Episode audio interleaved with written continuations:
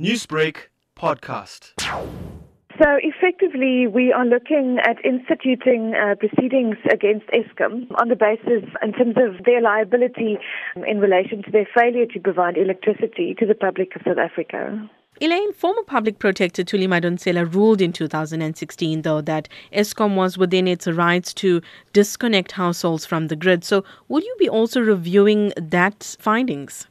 Yes, so we are currently reviewing uh, the Public Protector's report um, and the context within which the report was formulated, and also just in terms of the uh, the extent to which that report actually you know covers, and, and in terms of, for example, the consequences of load shedding, etc.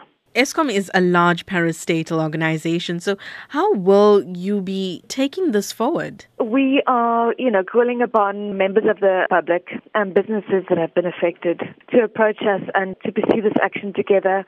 Lobby groups, uh, public interest groups that have an interest in pursuing the matter, those sort of entities, we're looking for support from them in terms of pursuing the action. So they can contact us on eskom at debeerattorneys.com.